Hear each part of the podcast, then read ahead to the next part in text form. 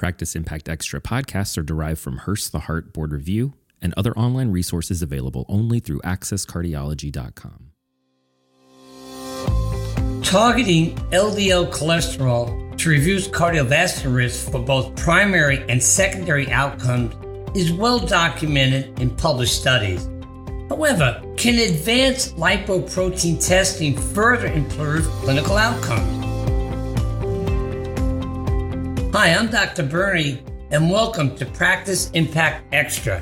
The present cholesterol guidelines identify LDL cholesterol as the primary target, while apolipoprotein and non HDL are secondary targets.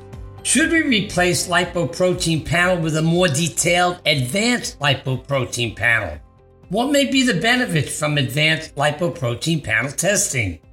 A study published in JACC April 2021 sought to determine if elevated ApoB and or non-HDL is superior to elevated LDL in identifying statin treated patients at residual risk of all-cause mortality and myocardial infarction.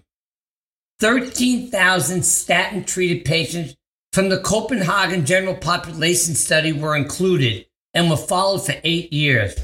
So, what were the results? Elevated ApoB was superior to elevated LDL cholesterol as an indicator of MI risk. Elevated ApoB was superior to both elevated LDL and elevated non HDL as an indicator of risk for all cause mortality. The author's research suggested that although treatments generally target LDL cholesterol levels, these findings suggest that non HDL and ApoB levels are superior indicators of residual mortality than my risk in statin treated patients. And they recommended further research into treatments that could reduce these levels. What's my thoughts?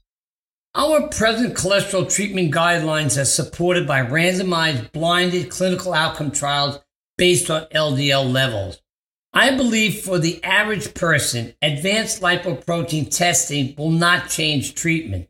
However, there is a small percentage of people included, those with a history of cardiovascular disease without obvious risk factors such as smoking, hypertension, diabetes, patients with a history of early cardiovascular disease, and those with a strong family history of heart disease, they may be benefited by advanced lipoprotein testing to better define their risk.